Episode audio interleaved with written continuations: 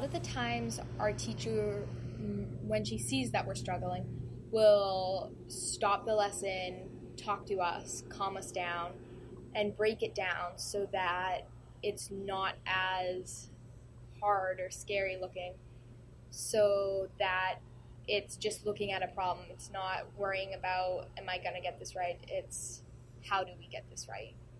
I did have one subject this year that completely stumped me, and for like a good week, I just like sat there trying to understand this, and a lot of it's just taking a break, calming down, and looking at it in a different way.